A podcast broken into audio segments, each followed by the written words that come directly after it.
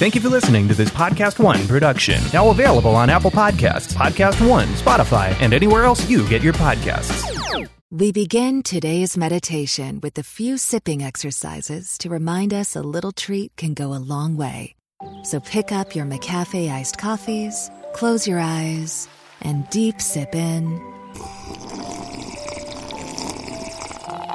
And deep satisfaction out. Ah. Take a treat retreat at McDonald's. Right now, get a McCafe iced coffee in any size and any flavor for just 99 cents until 11 a.m. Price of participation may vary. Hey, everybody. Special episode today on The Charlie Kirk Show. I am joined by nine doctors. That's right, nine doctors with 200 years of combined experience. And they have scientific opinions that are being censored by big tech.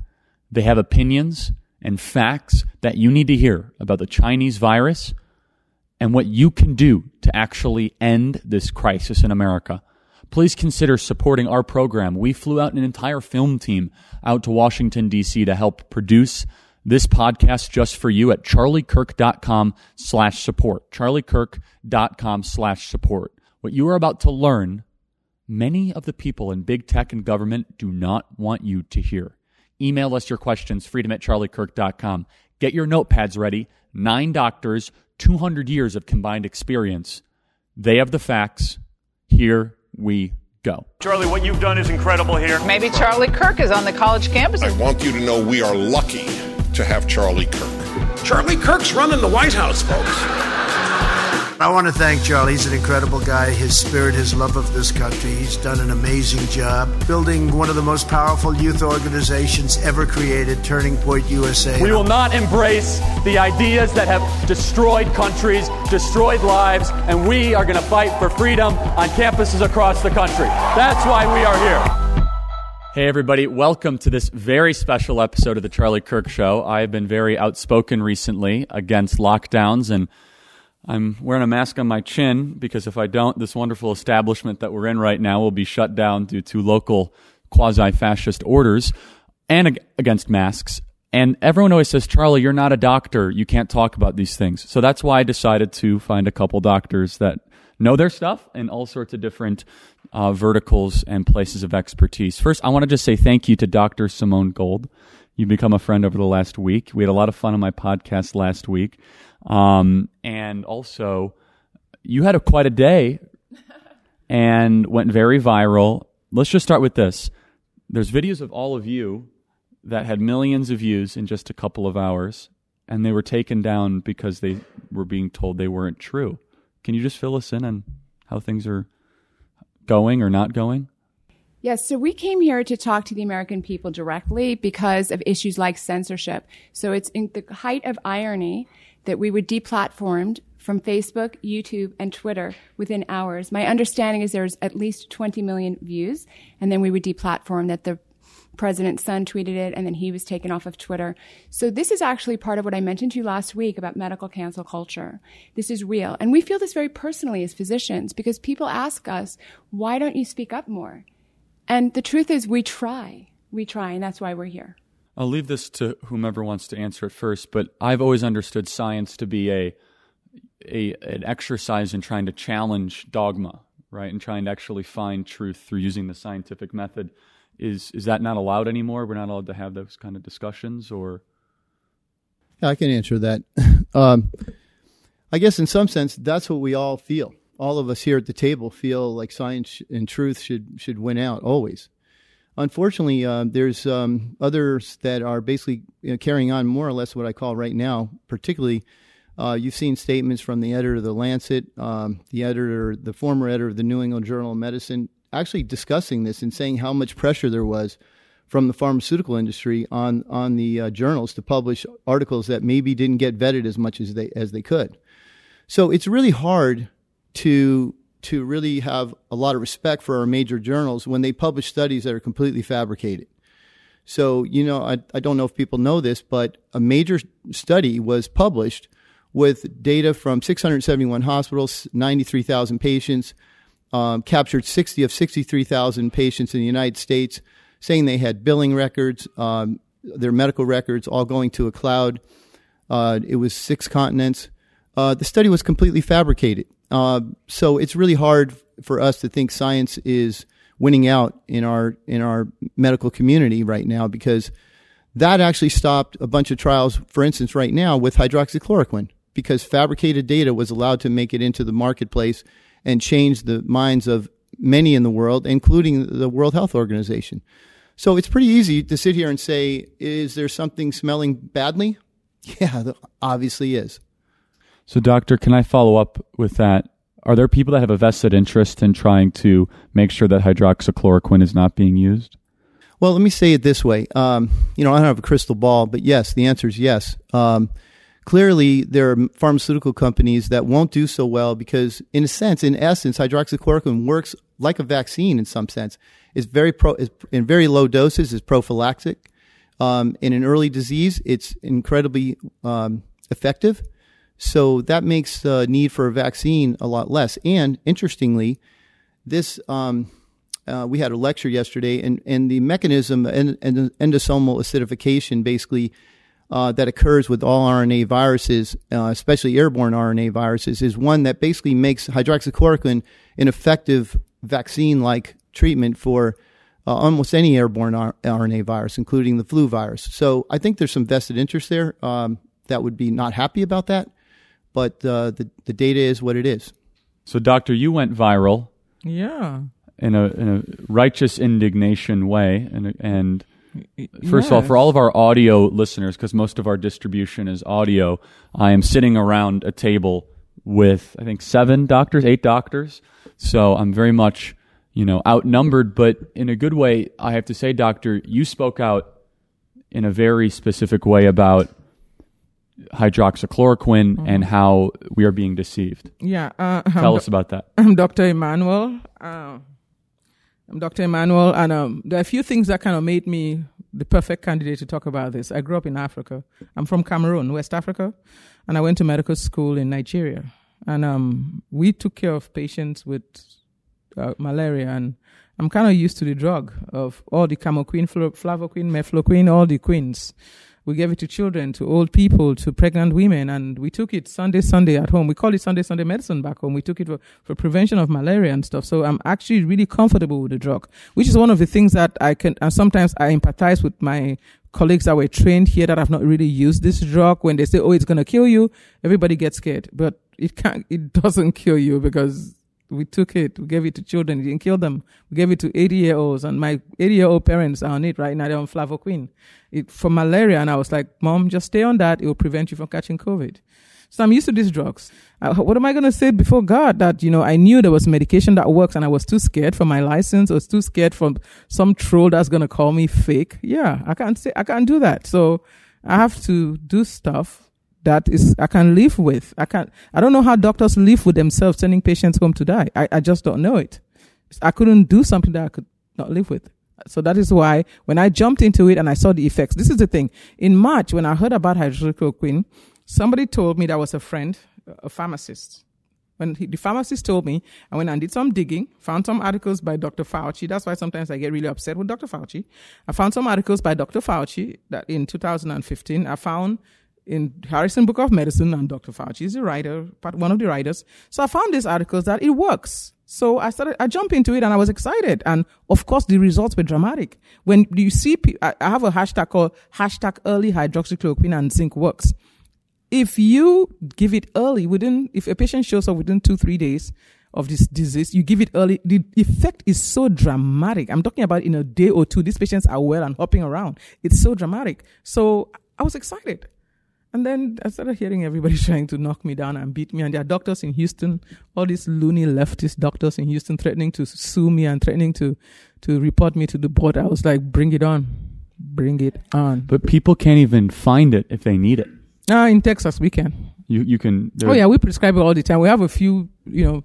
That's where, that's where we have a few pharmacies that would, a few pharmacists would try to argue with you and tell you you shouldn't. And I tell them, go read your pharmacy board if my patient wanted to come see you as a pharmacist, they would have come to see you. They didn't. They came to see me. So, so doctor, I became made aware of you when you did a kind of ad hoc video walking through um, just what you were seeing in the emergency room. Is that correct? I, I have eight medical centers, and we had we had seen the culture was embracing this this this sort of sort of fear, and and was scared. Media was scared. The the community in Central California was scared. And I said, well, you know, we need to to talk about some raw data. So we put our raw data out there. At the time, we had done 5,000 tests. We had had 6.5% positive with the nasal swab at the time. Now we've done 26,000 tests, and 14.9% of them are positive. So we're seeing this thing is, is really growing. But society, what I wanted to tell them was 99.8% of people who test positive do extremely well and have little to no symptoms. So we were seeing thousands and thousands of patients and we were following them over weeks and saying, okay, they tested positive for COVID, they have a little body ache, maybe a cough, and within a week to 10 days, it's gone with no treatment. Why isn't the media saying this? They're focusing on the people over 60, multiple comorbidities that are having significant hospitalizations instead of everybody doing pretty well. Yes, we've had death with it. Yes, it affects the older. Yes, we didn't protect our nursing homes very well, but I wanted to talk about the vast majority of people. I wanted to talk about the 99. They got no media. What about the 99.8 that did well? Because when you when you control people with fear, there seems to be an agenda besides just communicating science. So we came out in April with a press conference and I said, this is our data. This is my interpretation of the data.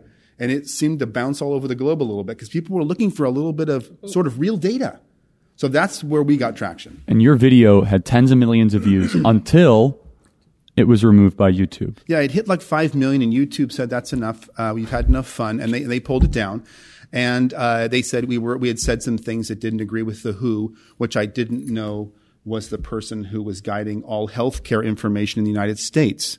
So uh, apparently, uh, and your first question um, about the first your First Amendment question about the ability to discuss medical information, th- that's a huge point because you know for the last twenty years we were able to have dissenting points and we would disagree, but we would at the end of the day not cancel each other out. I didn't say silence that different opinion than mine. And now that's what we're seeing. So, so doctor, I want to ask you. You were the original um, person who discovered the Lan- the issue with the Lancet study, and I'm probably not doing it justice describing it, but it ties into this broader point, which is: is there an agenda behind some of these studies? And also an even bigger question, which people are starting to wonder.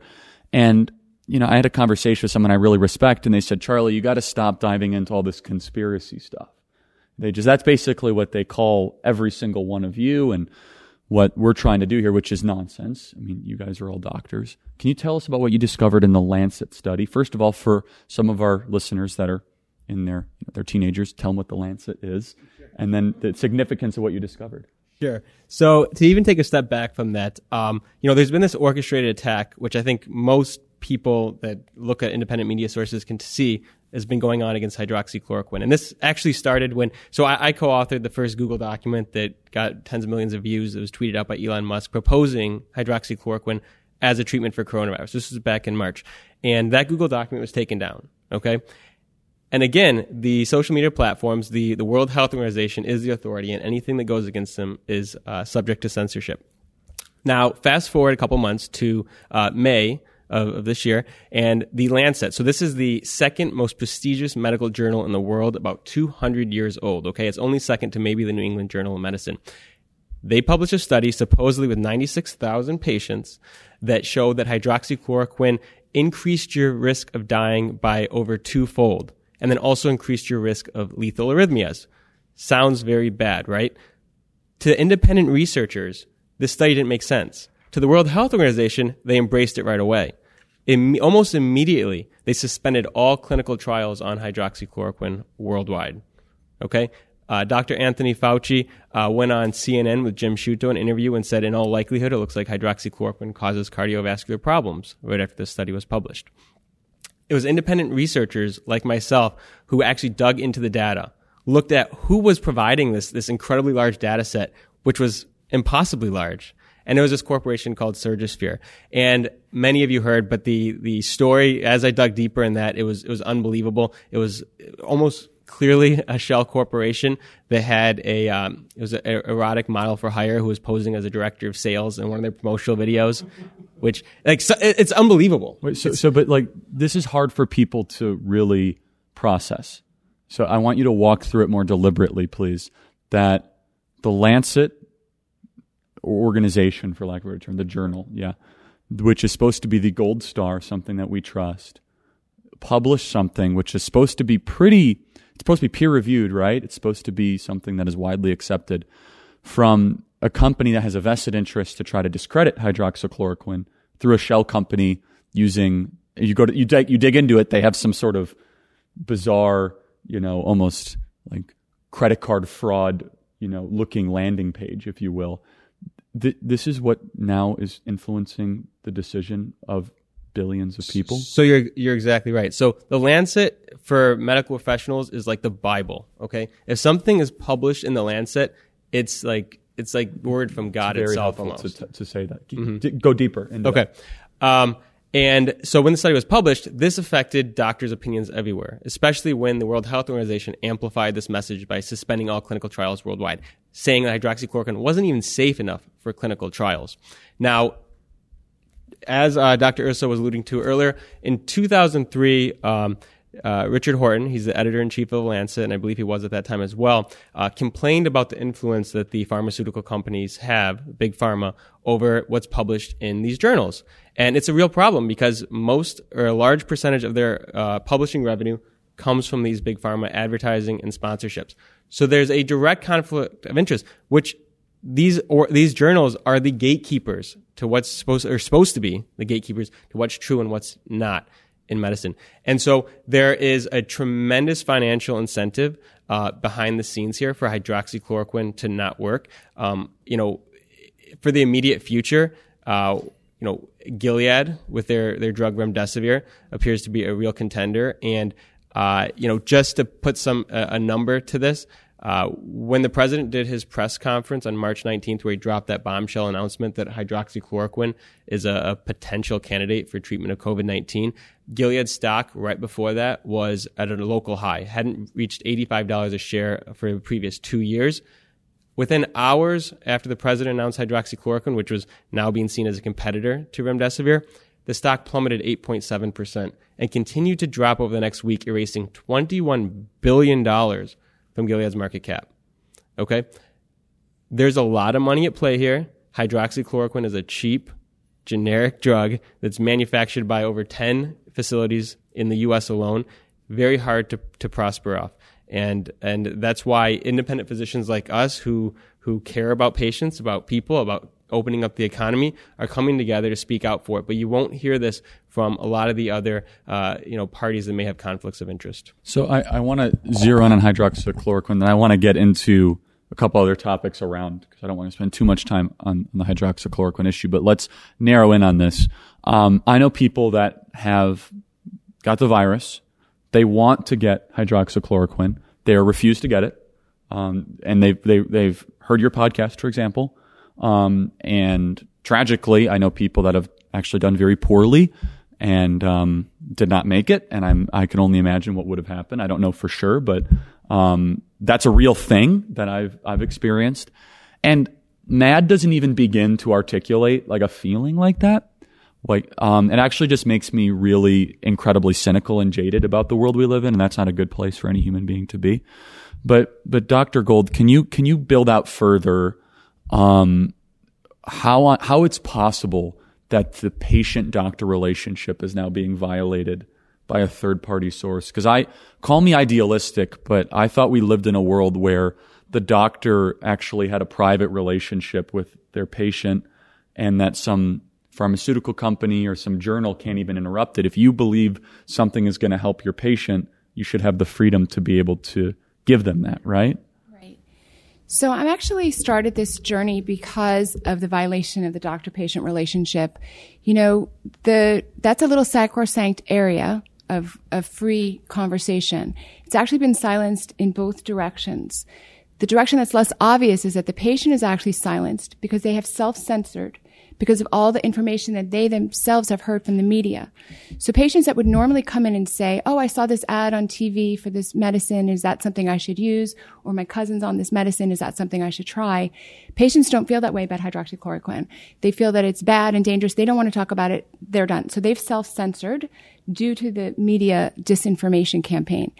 On the other side is the physician who knows, let's say you have a physician like us who understands that it works. We are being threatened, sanctioned, censored. Um, so we should not discuss with our patients. And I'll share with you, I think I said this to you previously, that, you know, at my own work, I was threatened with my job if I would give hydroxychloroquine. And much like Dr. Immanuel, it was just impossible for me. I, it just, it never occurred to me that sitting and looking at a patient who needed a medicine, that I wouldn't give them the medicine. It just. Have you ever had an experience where you were threatened because you were prescribing anything ever? No. Never. Yeah, I can attest to this. Uh, so, in this particular disease, yes, I've been reported to the board for giving hydroxychloroquine to patients to save their lives. But in your decades of never, of, it's never happened. Probably a hundred years of combined medical experience sitting at this table. And we do it all the time. We use off-label Closer medications constantly. So, a doctor in their office typically will give on-label prescriptions a good part of the time, but it, somewhere between 20 to 40 percent of the time, we're using we're using drugs off-label. So this is unheard of. And the and the biggest problem is this drug is one of the safest drugs that we have. So this should this should not be an issue. And so first of all, I want to thank all of you for speaking out because this is what courage looks like.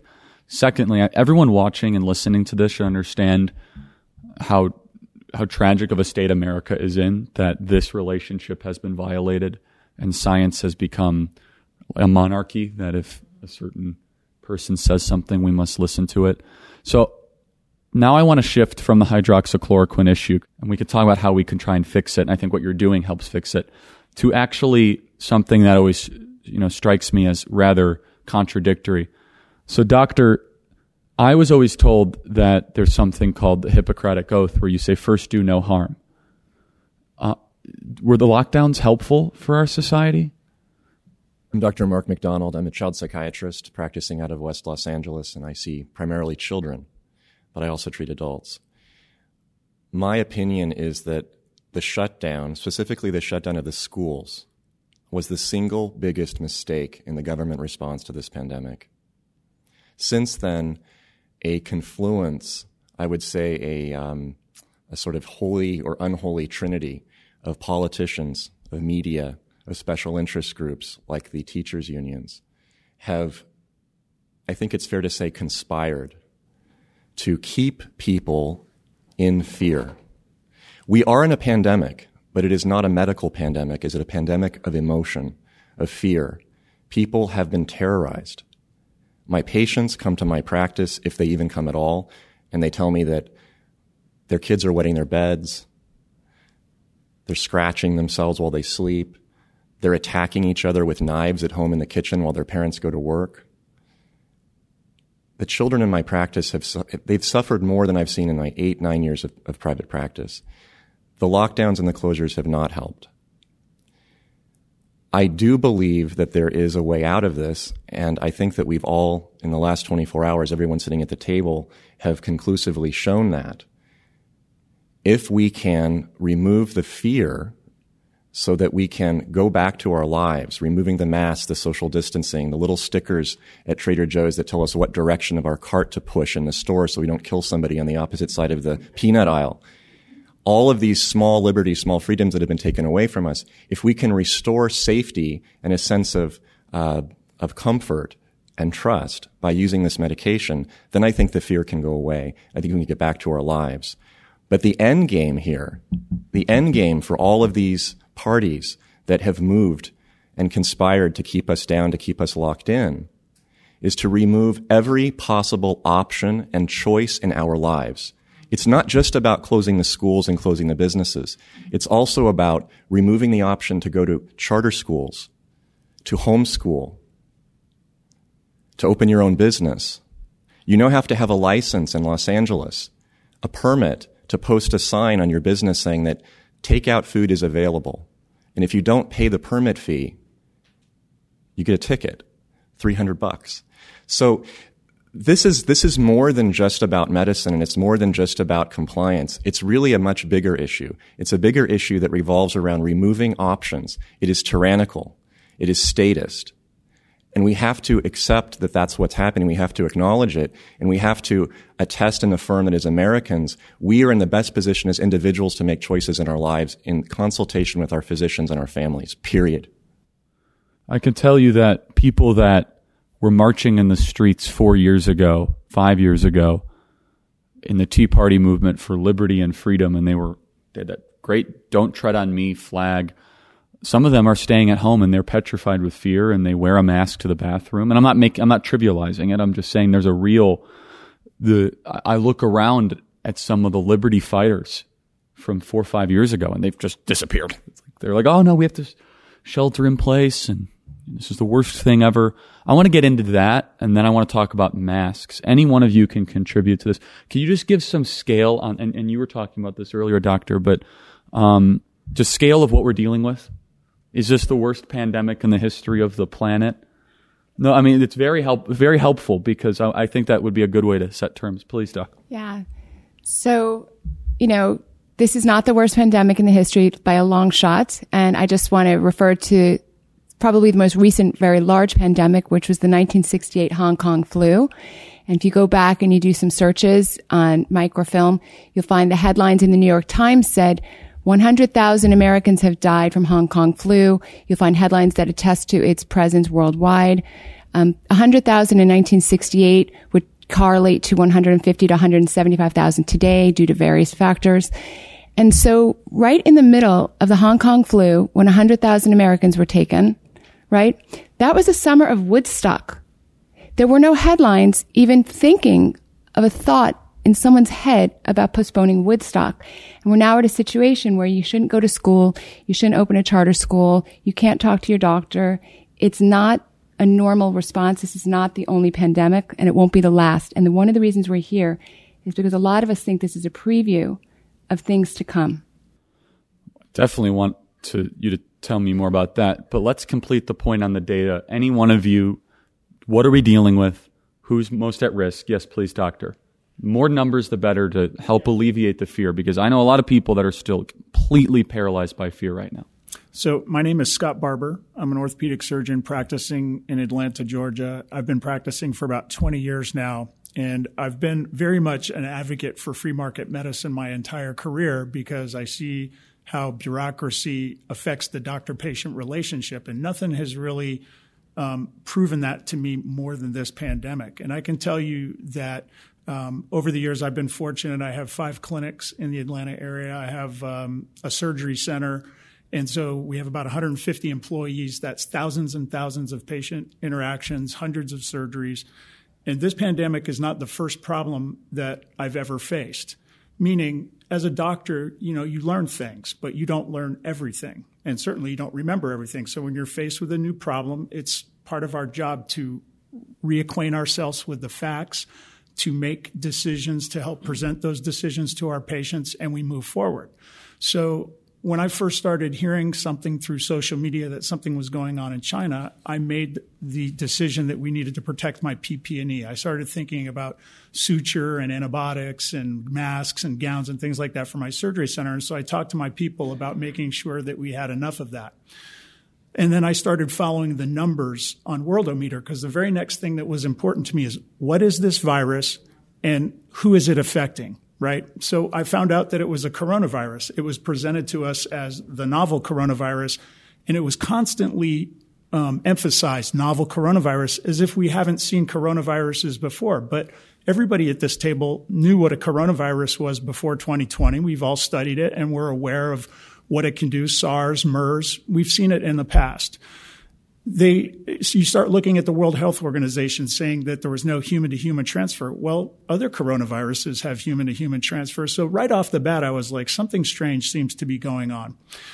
Then I started tracking the numbers in Italy, and it became obvious very early that the disease was affecting primarily older people with comorbid conditions. And I thought that was enormous information, but it never seemed to um, never seemed to get presented in the media. It was always more cases, more cases, more cases. And I'm kind of looking at this going, this is actually good news. We can protect older people with comorbid conditions and younger people can get out.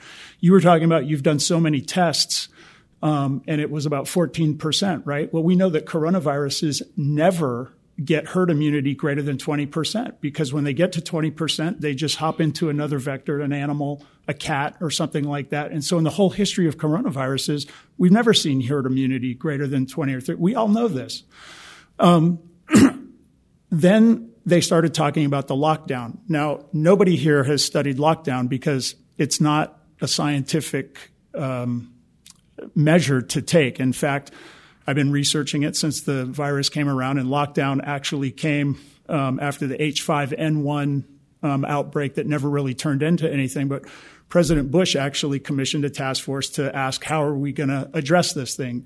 And so lockdown actually came from computer programmers doing modeling, and we've seen how horrible modeling's worked. Um, and so this got went up through the bureaucracy and sort of became policy. And, you know, doctors are like, what is this lockdown thing? This has no basis in science. And then the World Health Organization said 3.4% of us are going to die. And I'm thinking to myself, a mortality rate of 3.4%, you don't need a PhD in statistics to know that you're only measuring the sickest of people clearly there are other people out there who have the disease and are not sick and are not being tested that are going to make that number much lower. And of course, we now know that the, the CDC says that the mortality rate is 0.26%, more akin to the flu, which to me is amazing news. But why is the media not reporting it? Then the hydroxychloroquine thing. I know you don't want to touch on it, but I'm I'm doing this. I'm doing this as a as a daily thing. I get up I go on the Georgia Department of Health, I go on the CDC website, and I go to Worldometer and I start looking at the numbers and I start counting for myself who's dying. And it's always older people with comorbid conditions. They started to do this thing with the Kawasaki's disease early on, that young children, it's a red herring. And it's, the point I'm trying to make is as a private physician doing what I always do, which is I study and I research and I figure out to best treat my patients, it got harder and harder and harder for me to find po- proper information that wasn't contaminated by politics. And so I had to work even harder to get these accurate numbers. Now, my practice has been open now for the entire time. I've been virtually not shut down at all. I've made very small adjustments in terms of in early on when I had older people that I thought might end up in the hospital. I, I didn't do those cases, but I've pretty much been open the entire time and we haven't had a single incident. Now, I've had people test positive, and I've had even a couple of people get sick. I give them hydroxychloroquine, and they get better. And so I'm thinking to myself, this is real life experience, and I'm not the only one. I mean, we have doctors sitting at this table that we know that this is working. And then when the the Lancet and the New England Journal of Medicine, I don't think people can, I don't think we can underestimate just how monumental this is. When the Lancet and New England Journal of Medicine posted research saying that hydroxychloroquine was not only ineffective, but that it was killing people, I knew that was false because by that time I had been studying for months and months and I was like, there's tons of research on hydroxychloroquine. And then two weeks later it gets retracted. Now, anybody who's published scientific research like myself knows it is incredibly difficult. It takes a long time to get the data. Getting through peer review often takes years. And now we're seeing studies come out, you know, in months masks work all of a sudden. Uh, hydroxychloroquine is deadly all of a sudden after 65 years. And so this sort of what we were talking about, this unholy alliance between media and politics and medicine has made it virtually impossible to to practice. And you know, the the importance of the New England Journal of Medicine and Lancet publishing that hydroxychloroquine was ineffective was that it led the World Health Organization to then suspend all studies on hydroxychloroquine, and it gave people, governors and things like that, the ability to prevent use. And also uh, in Georgia, I've been able to prescribe it, but during that time, when when the FDA came out and said that it was dangerous, uh, even if I wrote a script for hydroxychloroquine, it would not be filled by the pharmacist. Which, by the way, the FDA doesn't have that power. Once a medicine is is uh, FDA approved, it's up to the doctor and the patient to decide how to use it. And and what is so interesting? This is Dr. Gold again. What's so interesting about what you're saying is that the WHO very quickly uh, removed the studies from like Indonesia and other countries, and the e- European Union stopped studying it in response to the Lancet and the New England Journal. Now, the Lancet and New England Journal of Medicine articles were retracted quite quickly, right? However, the WHO uh, did reverse itself eventually, but the state governors, which are restricting our ability to prescribe it, they never reversed course. So they're standing with that statement that it's not effective based on fraudulent studies. And, and, well, and may I just say, people are dying. I, I, can't. You guys know this. People, I know people that are dying because they're not getting it. It's just so the Lancet and the New England Journal of Medicine are the number one and two or two and one medical journals in the world. The number three is JAMA. I didn't have time to share with you, but the JAMA study uh, in April by author Borba is filled with fraud from top to bottom. They gave super toxic dosage of the medication. They gave two and a half times the lethal dose of the medicine. And then they published that the medicine didn't work. Right? So many people died in the super lethal toxic dose. They stopped giving the, they stopped that arm of the study and, and now they're being criminally investigated for so many deaths. Nonetheless, the headlines were that it's the chloroquine that doesn't work. And the governors of the states are still restricting us based on these faulty and fraudulent studies. The, and the other thing too that's important is, you know, we were talking about how difficult it is to get through peer review and to gather data and all this stuff it, it, it takes you five minutes as a doctor to read the study and go, this is ridiculous. You know, the, the, I want to say, you know, the numbers better. The New England Journal of Medicine had something like 637 hospitals over six continents and the Lancet, you know, three continents. And, uh, you know, it's so ridiculous when you looked at it. That it I can't explain how it possibly could have gotten through peer review. Doctor and then doctor. Yeah. well, uh, Dr. Richard Urso again speaking. Um, couple comments uh, about the numbers. Uh, first of all, a comment about what Dr. Gold said. I don't think people realize how how how how poorly these studies were designed. Uh, I think the best way I can say it is they gave, as as she said, six six times the normal dose as a loading dose. And I and I always tell people the same thing. What they proved in the study is that toxic doses are toxic. We already knew that. Why they chose those numbers, I have no idea. There was a beautiful study done where they actually optimized the dose and they said, oh, you should load with 800 milligrams a day for the first day and then 400 milligrams for the next four days. And that was an optimization study that was done.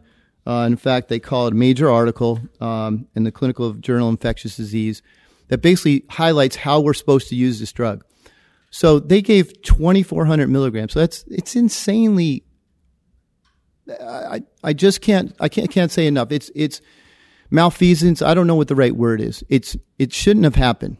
And as she said, they're they're actually going after legally after the people in Brazil who did this.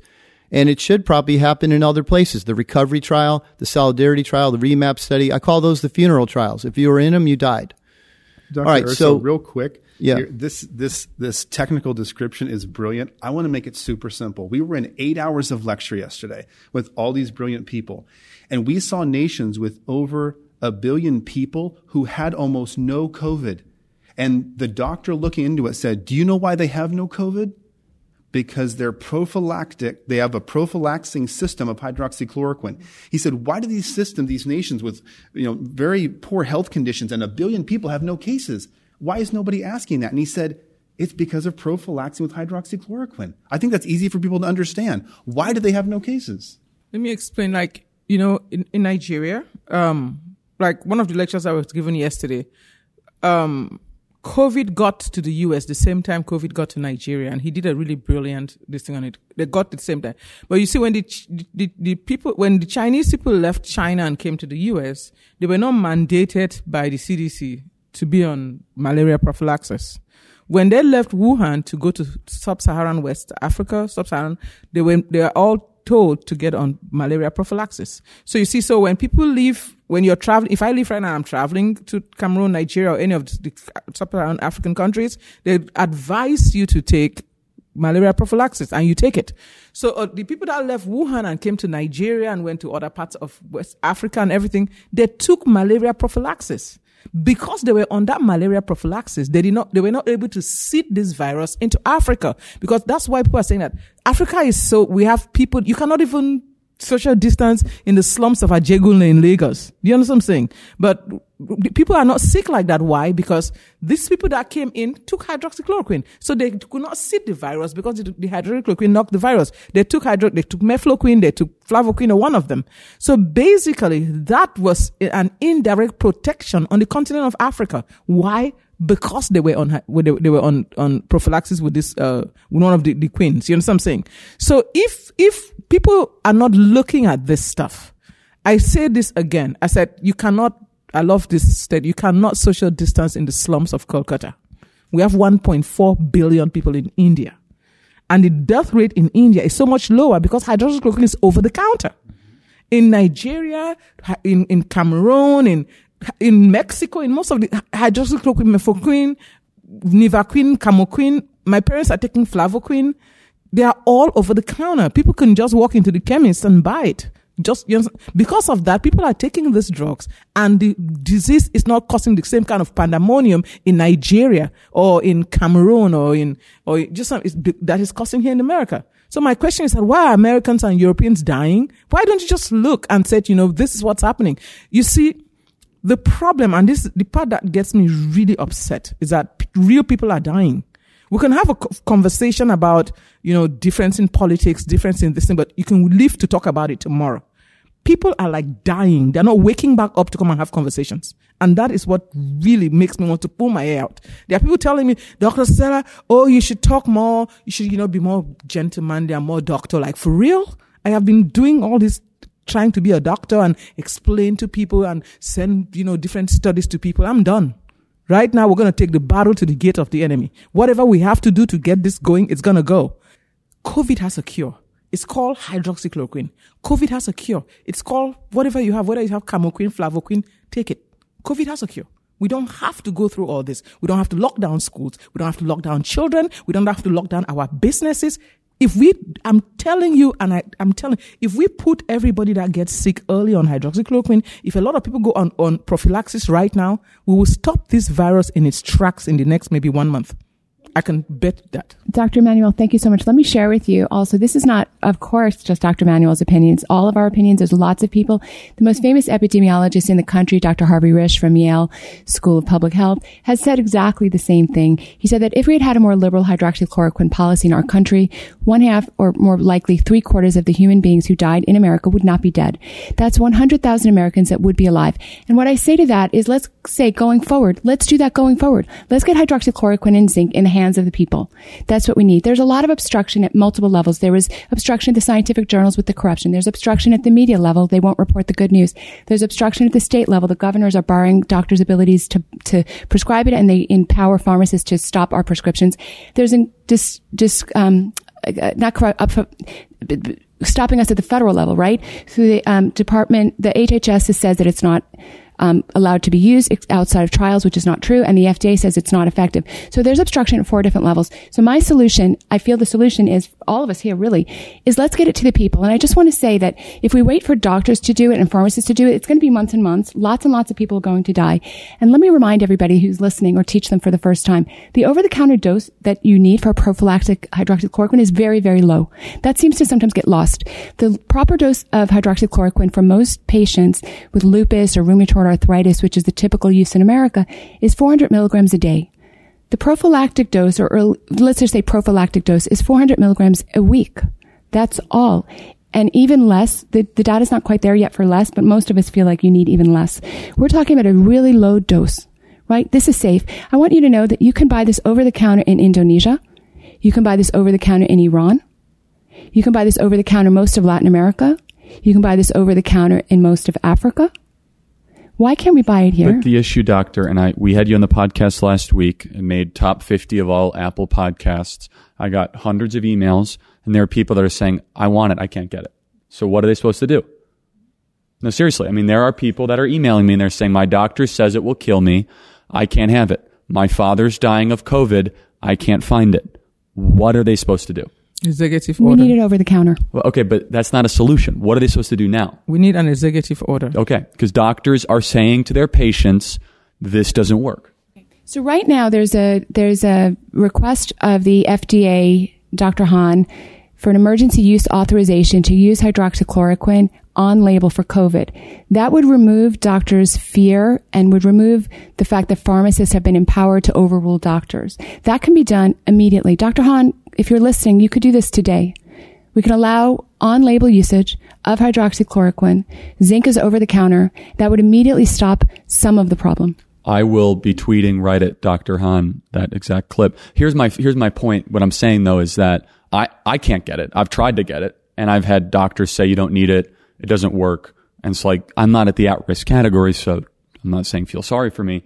But I'm like, no, you know, I travel, I'm exposed. You know, I, I, I want it. I want to use it as a preventative. I, I literally cannot get it. Cannot. Uh, I'm sure one of you guys could find a way to fix that problem, but it hasn't been like, it hasn't been a top priority for me, but it's not easy. There are Americans that hear this, they see this, and they're being told by their doctors, oh, that's the fish cleaner thing and you'll die. Doctor? Yeah, I was going to say, you know, the, the, the Hippocratic Oath is do no harm. That's how we think of everything when we first figure out how to treat patients, you know, and not everybody that comes through the door has a, you know, an automatic treatment. Sometimes you have to figure it out. If I was to tell you taking a Tylenol might protect you from this deadly disease, would you say back to me, "Hey, listen, I'm going to need another randomized, controlled, placebo, no, the double-blind difference study"? is Tylenol sitting in Walgreens it? and No, that's what I'm saying isn't. though. Is this drug is that safe? And you know this, so it's disingenuous for people to say they need more research. A lot of people have kidney issues because It's safer of than Tylenol. Yeah. Yeah. Advil or, Yeah. or Tylenol. Or something, But how do, some- how do we get it though? Is Charlie's question. It's sold in the vitamins section of stores in, Indon- in Indonesia and Iran. But it's a it's it's a marketing issue to a certain extent because in April I went to the big pharmacies and I said I need to get this for my clinic. And they said uh, no you don't. We don't have it. The supply locally was out. So what I do I went to smaller boutique pharmacies and was able to order it. So how do we get it now? We have it in we have it in the storehouses we have to get it to the doctors that will prescribe. And as it starts to gain momentum and as people start to use it, other doctors, I guarantee you, by supply and demand will move as the people say, I want this or I'm going elsewhere. That's helpful. And so the, the, the more, look, I, They need to allow us to dispense it in the clinic. Yeah, look, it should be abundant. And I mean, people in the third world are able to get it. And in America, you have to go shut down your country. You know, last week, Charlie, when we talked about the 63 million dosages that are sitting Yes, in Arizona. Right. So I'm trying to locate them, by the way. part part of our plan is to see if that 63 million dosages could be released directly to physicians. So we need to bypass the pharmacists in this regard. Well, what I can't understand is why some sort of drug dealer in West LA hasn't figured out a way to make this. No, seriously. I mean, Well, it, it's funny you bring that up because can you hear me with this? Is Yeah, that you're okay. good.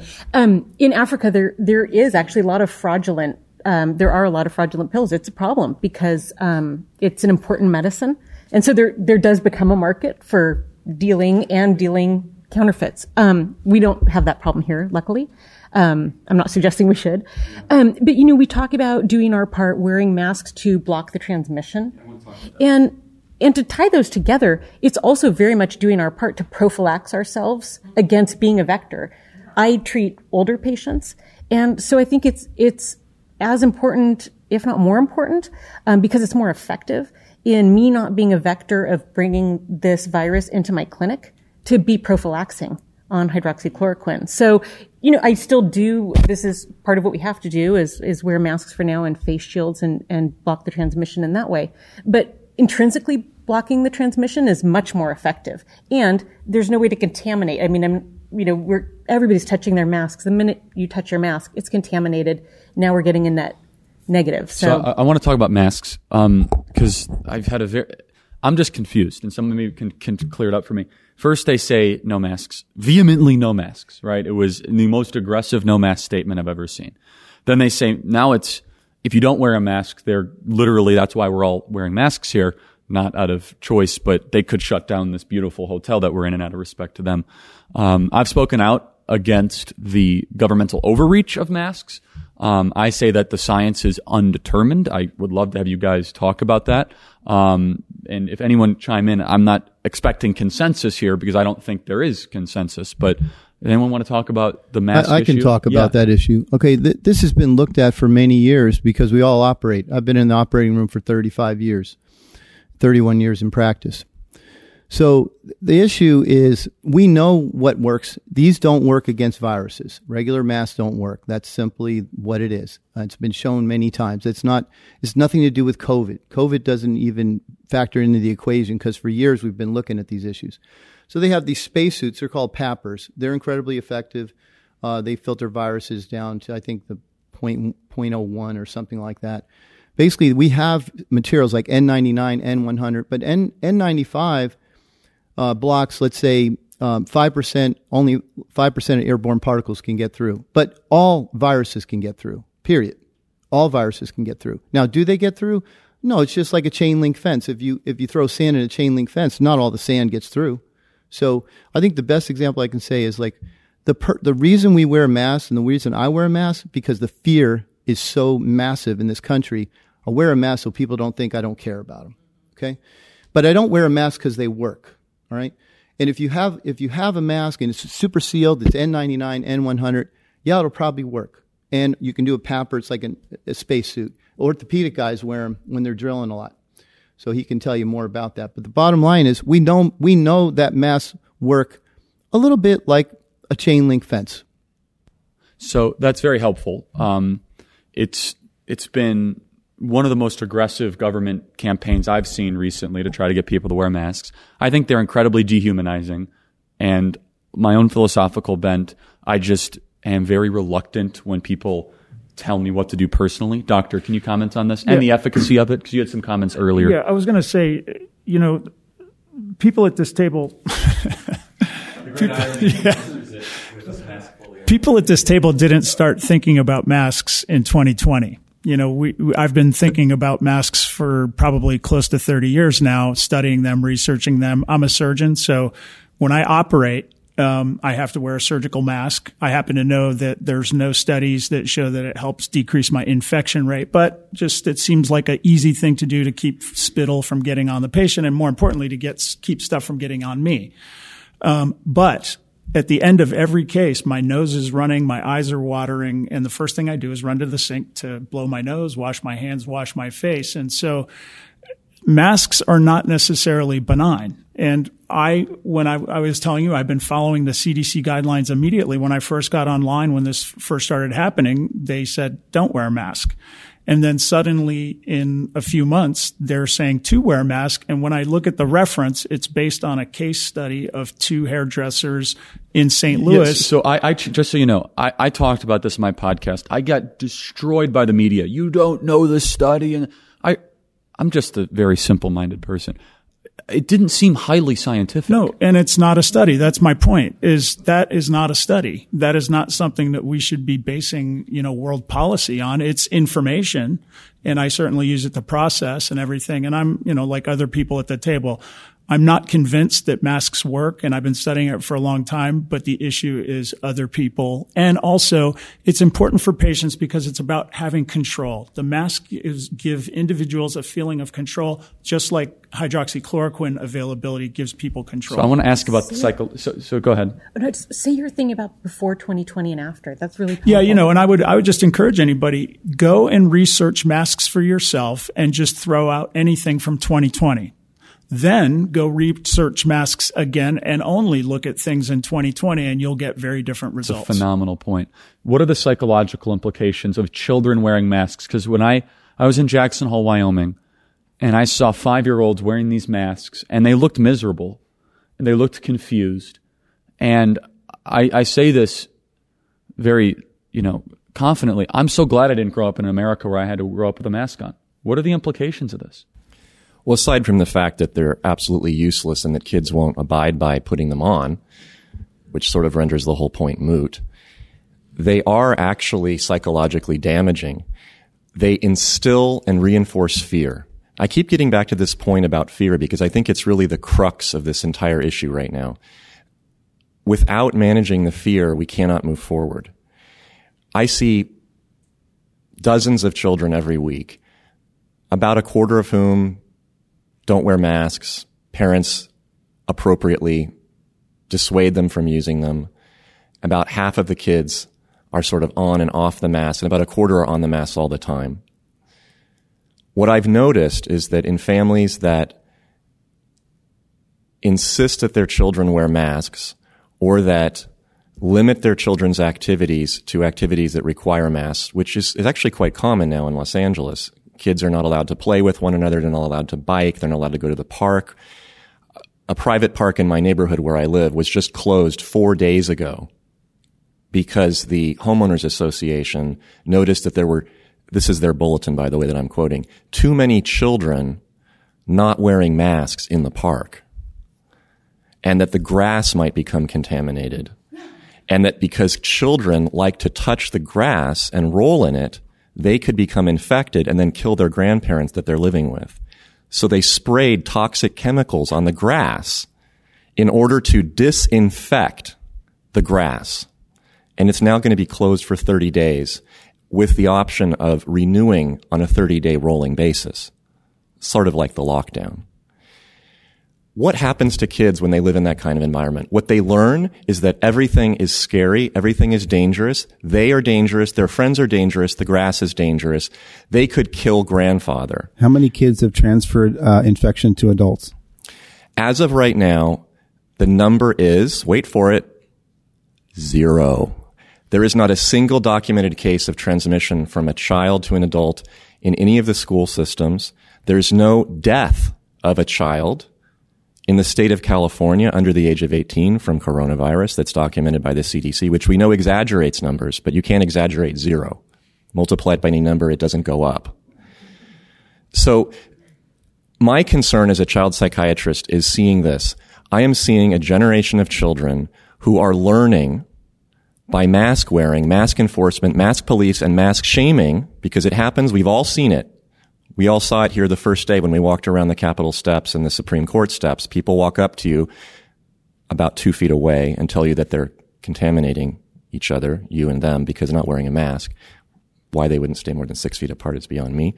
But what they're being taught, the children, is that everything is, a, is, is, scary and, and fearful and dangerous. So what happens is the children stay at home. They don't go out. I'm putting aside all of the health problems like immunologic issues, rashes, uh, heart disease, obesity, etc. Putting that to the side for a moment. Their emotional development becomes stunted. They become scared and phobic. They're unable to then associate with people outside the home, to engage in conversation, to date, to marry.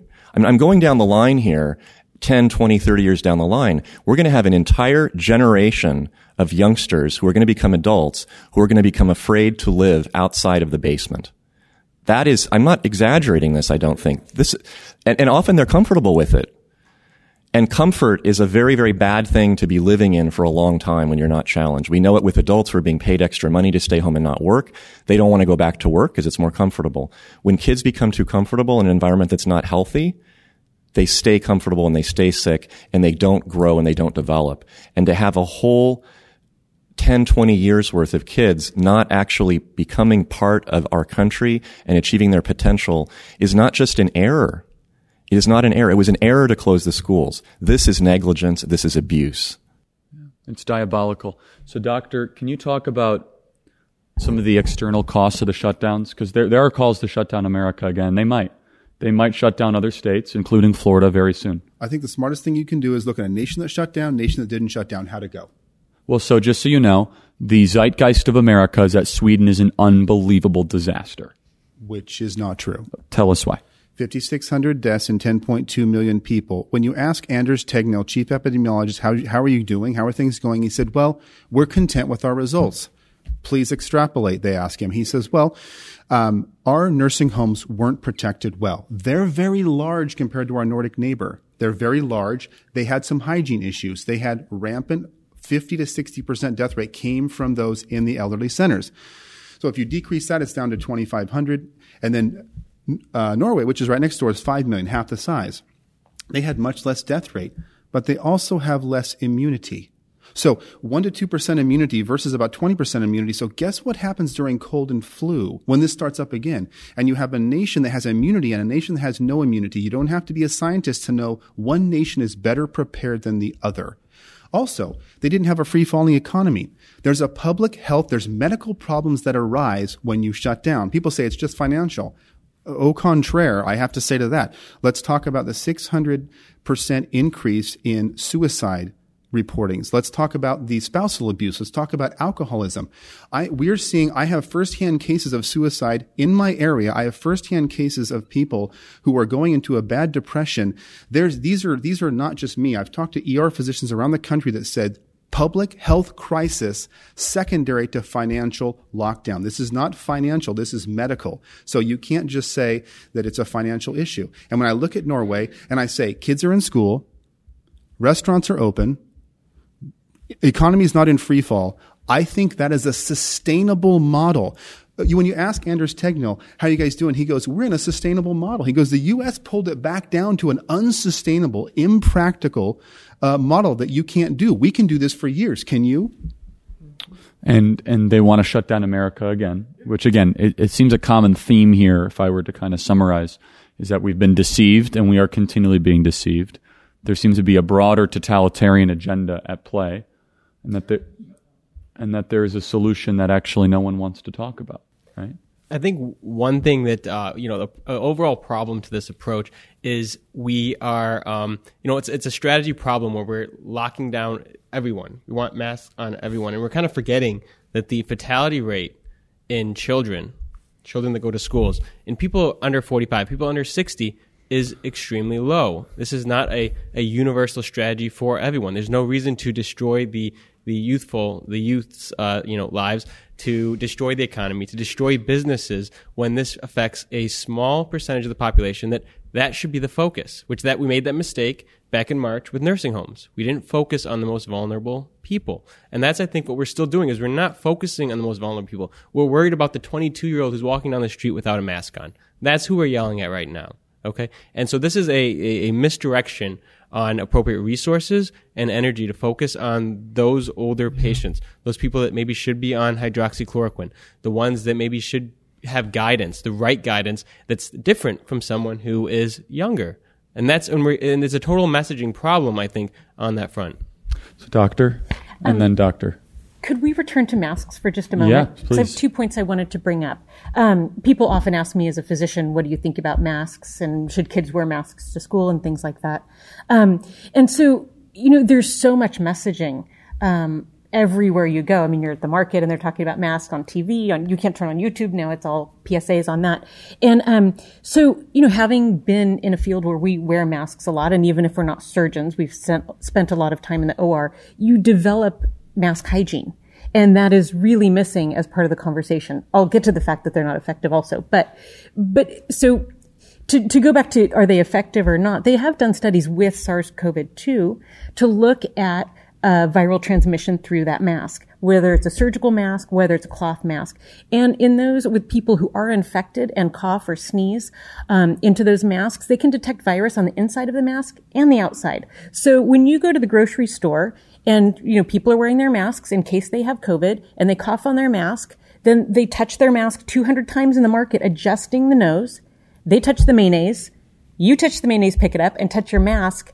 I mean, that's more of a contamination than if we were walking around with no masks because people are touching their faces so much and they don't realize when you touch your mask. I tell my kids, like, it's like you're picking everybody's nose in the market. That's how gross it is when you touch your mask. So you're actually making the argument the mask could be doing more harm. Could be. Right, because you're touching it so, con- I mean, pe- people touch the masks more than they would touch their face, although they still touch their face too much. So that's point one about the masks. The other thing, when you even look at the World Health Organization, um, I am a person who, if I have a mandate that affects my life or law that affects my life, I read it. And so, you know, when we had our mask mandate in California by the California Department of Health, the first thing I did was look at it and read it. Um, and that was important to me because I'm hearing impaired. And there is an exception for hearing impaired individuals. The appropriate thing for me to wear is a shield.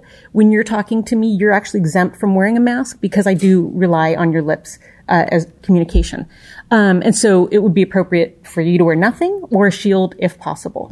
When you look at the WHO, um, they go through physicians and they say for healthcare workers, the appropriate um, thing to wear would be a medical mask or a shield. And they specifically say cloth masks are not appropriate for healthcare workers. And so I think an interesting thing in terms of mask shaming and being uncomfortable about seeing faces now is this is what I wear. And actually I have my staff wear these because I need to see their faces. It really is difficult for me without that. Um, and so to see, I, I've had difficulty getting on planes several times recently where people say, oh, you have to wear a mask also. When actually this is more effective in germ and spill transmission. Um, and it's just that fear that I don't know if it's fear I'm not conforming. Um, but I actually have to carry the statute with me in my hearing test to document that I'm hearing impaired. Um, and so it's, it's, it's really odd to me because it's so uninformed. And also, you know, most of the states, when they have a mask mandate, they they'll say they'll specifically exclude outdoors greater than six feet. You know, you don't need to wear it for casual contact. There's been not a single case of outdoor transmission with casual contact like that, and yet somebody standing 30 feet away will walk up to you to tell you you're not wearing a mask outside and come in that zone when you know they're not reading even the rules that apply to their life. And so I, I, just it's I feel so like people are so scared of me wearing a shield, which is safer. And so it does call into that. Like, what is this about? Are you that scared of seeing me smile at you now? Are you that upset that I'm not like everybody else? I'm not conforming? I mean, this is actually safer if that's where we're yeah, going. Well, and I'm impaired. Yeah. So you're infringing on my ADA rights. Yeah, eh, precisely. That's a great point. And p- part of this is that we have to realize how programmable our society actually is. And we convinced ourselves as a country we really believe in liberty. And I think that's a bunch of nonsense, actually.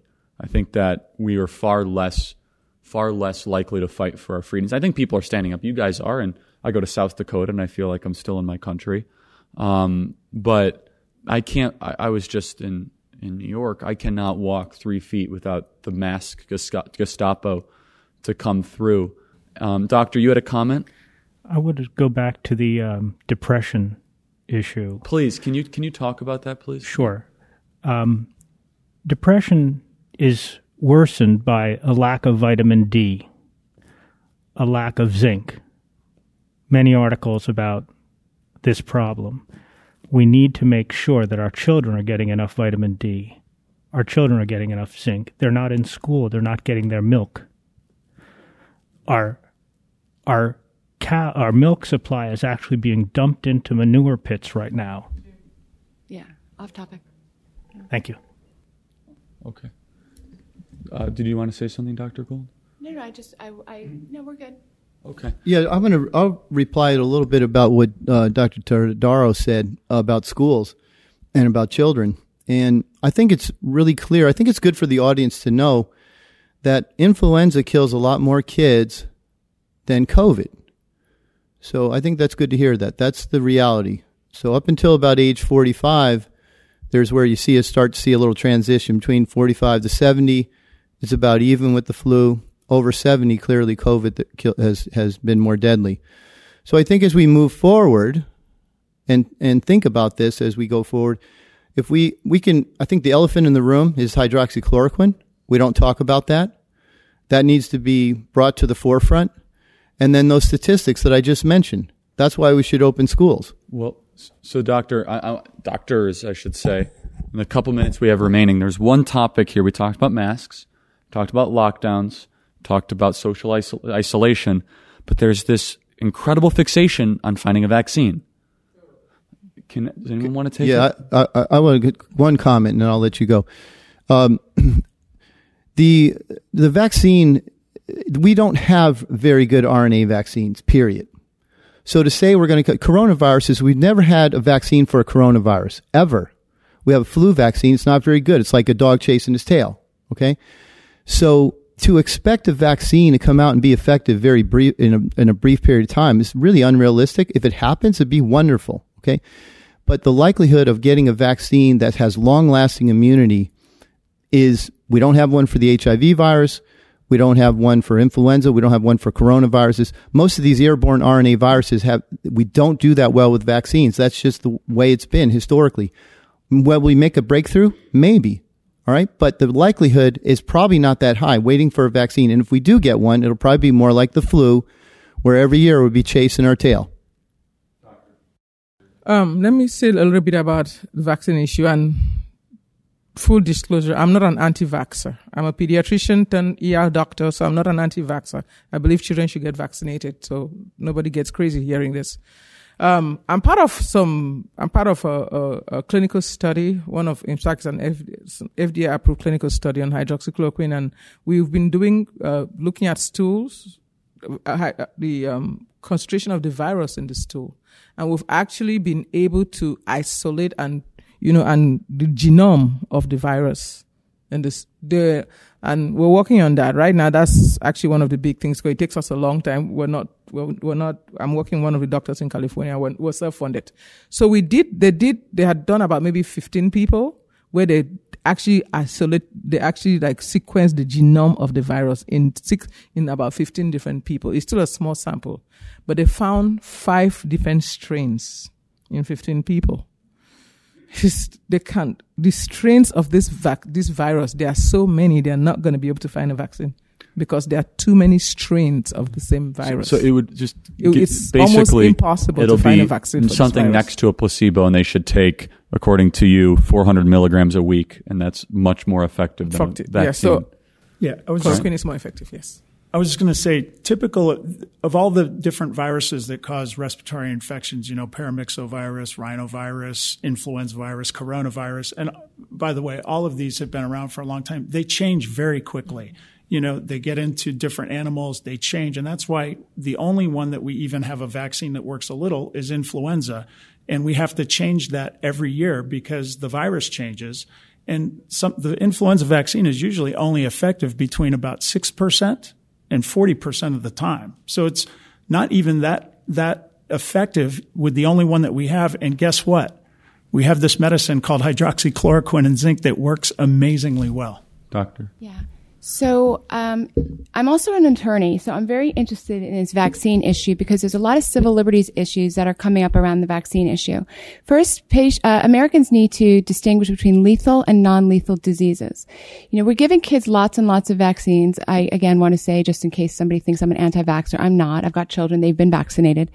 But you need to distinguish between lethal and non-lethal diseases. Is there a reason to vaccinate against a non-lethal disease? That's just a question you need to think about because there's lots of diseases out there and, and, and the, the point is we have not really made a mandate to leth- vaccinate against non-lethal diseases.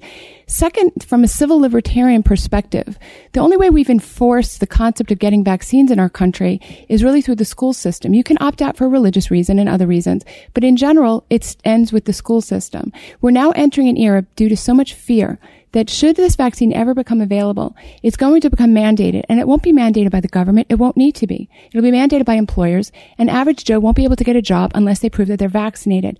Americans, this is a sea change in your country and your civil liberties. Mm-hmm. This is huge.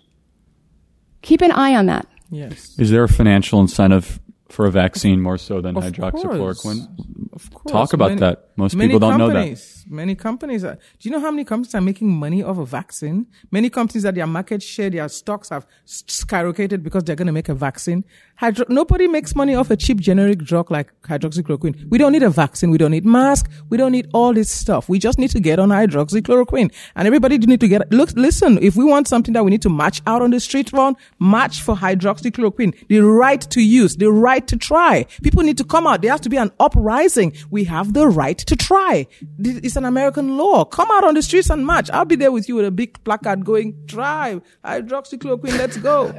The issue is that I believe the tech companies are directly harming human beings because every time, so I, I had hydroxychloroquine tweet back in March and it was about the efficacy of hydroxychloroquine. Tweet got taken down, account suspended. And since then, I, all my, I mean, I was reaching about 82 million people every two days. It's about half that, 40 million. No, poor me, right? But no, there was a d- total directive to stunt all my content since then. Can we sue Um, them for crimes? can we sue them for crimes against humanity? For well, the government people? should do something against it Yeah. because, I mean, eh, there's for different reasons unrelated to the medical issue, just a speech issue. But um, what's always really what's really perplexing to me about this whole thing, and this is just you guys remember back in the early 2000s, the leading anti-pharmaceutical people were the far left. Like now, all of a sudden, they love the pharmaceutical companies. It's really bizarre. I mean, you guys remember that, right?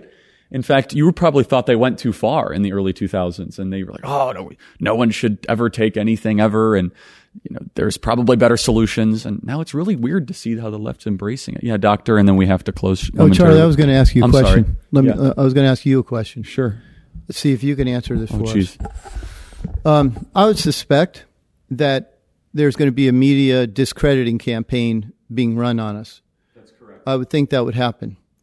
Um, as a journalist, as as a social media influencer, uh, what's your advice? Well, so first of all, the power is in the group, not in the individual. So that's my first piece of advice. You guys being here together makes it a lot harder to discredit you. Um, try to grow your numbers, but be very skeptical of infiltrators or people that are going to try to um, misrepresent you for what you're not. I'd stay focused. That's the other thing. I think the hydroxychloroquine issue is probably should be the primary focus because you get into too heady stuff. I think you agree, Dr. Gold. The second thing is they will try to discredit you personally. I've been through that daily. Today, Media Matters had this huge thing. Charlie Kirk says he's not going to wear masks as he says they don't work. If you go to what I said, it was much more nuanced about that than that. It was just this ridiculous big label. All I said is that I don't, I think there might be unintended consequences and the science is not yet determined. Nevertheless, it was, you know, not, not easy to get through, but you just have to kind of, as a doctor, realize that what you're doing is actually an incredibly courageous thing. And I want to thank you guys for that because I'm going to be honest. I thought that I was living in some sort of Orwellian dystopian nightmare for the last couple of months. And I've said either I'm completely missing something or, you know, or my logical thinking has just gone backwards. And, and, and, can, and I want to comment on that. But my piece of advice is anticipate it and expect it my opinion, the worst type of attack is one that you're not expecting.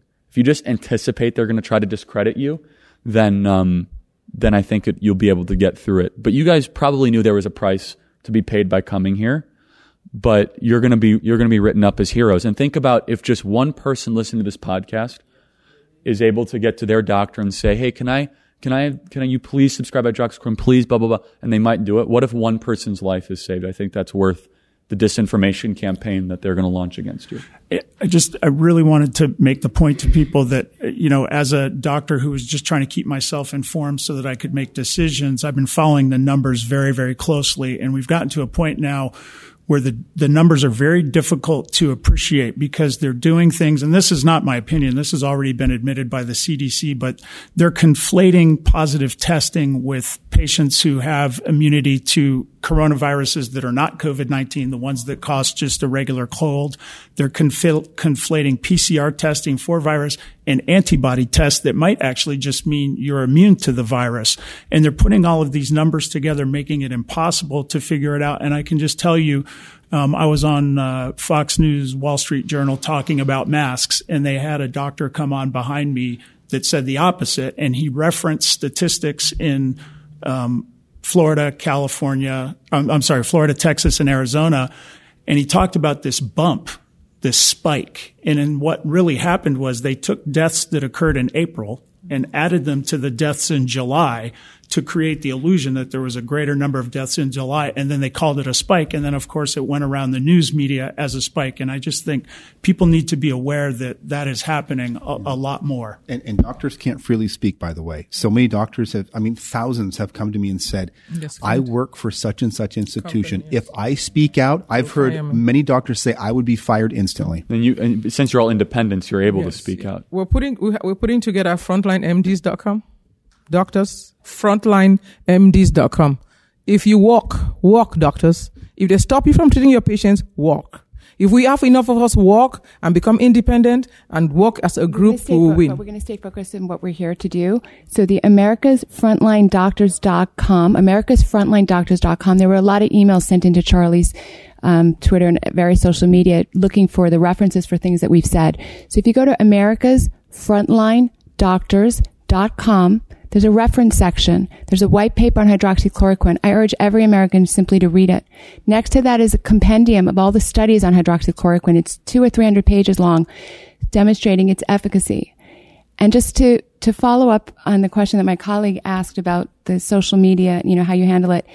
Um, have you ever seen anything like this? So we were just had our summit yesterday and we reached, I think, 18 or 20 million views within hours. We were deplatformed by Facebook, deplatformed by Twitter, deplatformed by YouTube.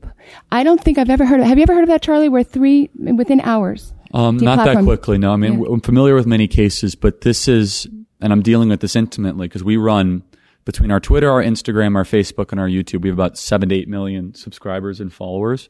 And so we deal with this quite a lot.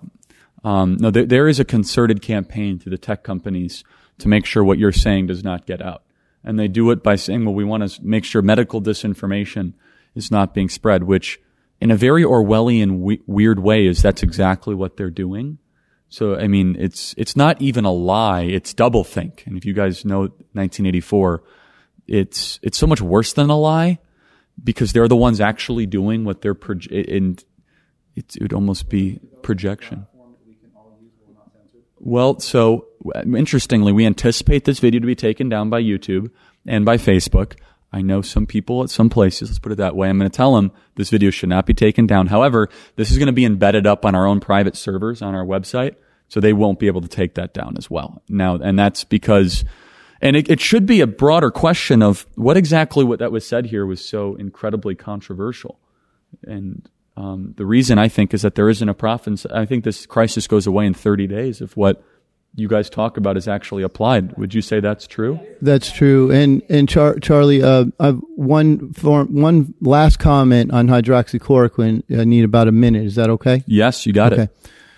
So I think the one thing I'd like to say to the audience to wrap this up about hydroxychloroquine. What do we know about it? We know in places where they have a lot of people who are already using it, the rate of COVID is very, very low. And I mean a hundred times lower than it is here. We know in countries where they used it and used it in studies in India, uh, and they looked at patients that were already on it in Italy, Portugal. Uh, they did a, a uh, in Nigeria where they put patients on it prophylactically. The overall reduction in, in cases was about 80%. We know that the number one infectious disease person in the entire world, Didier Raoult, used it on 4,000 patients with azithromycin and zinc and had tremendous results. And finally, I think lastly is that if we can get this over the counter, hydroxychloroquine will end this pandemic. One month tops. You guys all agree with that? Yep. Yes. 30, 30 days. 30 days tops. That's it. COVID we have, stops. We have over 200 years, you said? 200? We have about 200 years of experience. 200 years of combined experience. 30 days stops. But also not just 35,000 foot view, actually treating patients. You see what it does to children, see what it does to families, see what it does to human beings. And this crisis can end without a need for a vaccine, without a need for more shutdowns or lockdowns, canceling more sports. I have seen friends commit suicide, unfortunately, during this entire crisis that I believe was directly attributed to the lockdown and the lack of social cohesion. Um, I have gone, I've come to the conclusion that the architects of chaos in our society do not care about human life. They care about control. And that's a very cynical and unfortunate place to come at. But there's no other way I can justify the truth that you're telling me with the opposite of the truth that they're saying. Any other closing thoughts in just a couple seconds just we have remaining? Um, yes. COVID is not a Democratic or a Republican disease while some of us are using this thing as a, a way to, um, we're just being opportunistic and thinking that it's going to help us politically, remember that the, the, the people that want to control the society and everything, they don't care whether you're Democratic or Republican. COVID doesn't care whether you're a Democrat or Republican. It's time for America to unite. Leave politics out of it. Unite as a people and fight for our combined destiny. All right. Well, thank you guys so much. Um, and for the audio listeners right now, they can go to americasfrontlinedoctors.com. We're going to post that link. Um, God bless you guys. Thank you so much. Thank you. Thank you. Thank you. That was incredible. Please get involved with Turning Point USA at tpusa.com, tpusa.com. If you have a question for any of these doctors, email us freedom at charliekirk.com, freedom at charliekirk.com. And if you want to win a signed copy of the New York Times bestseller, MAGA Doctrine, type in Charlie Kirk Show to your podcast provider, hit subscribe, and give us a five star review. Screenshot it and email us freedom at charliekirk.com. Thank you guys so much for listening, and please consider supporting our program at charliekirk.com slash support. Thanks so much, and God bless. We begin today's meditation with a few sipping exercises to remind us a little treat can go a long way. So pick up your McCafe iced coffees, close your eyes, and deep sip in. And deep satisfaction out. Ah. Take a treat retreat at McDonald's. Right now, get a McCafe iced coffee in any size and any flavor for just 99 cents until 11 a.m. Price of participation may vary.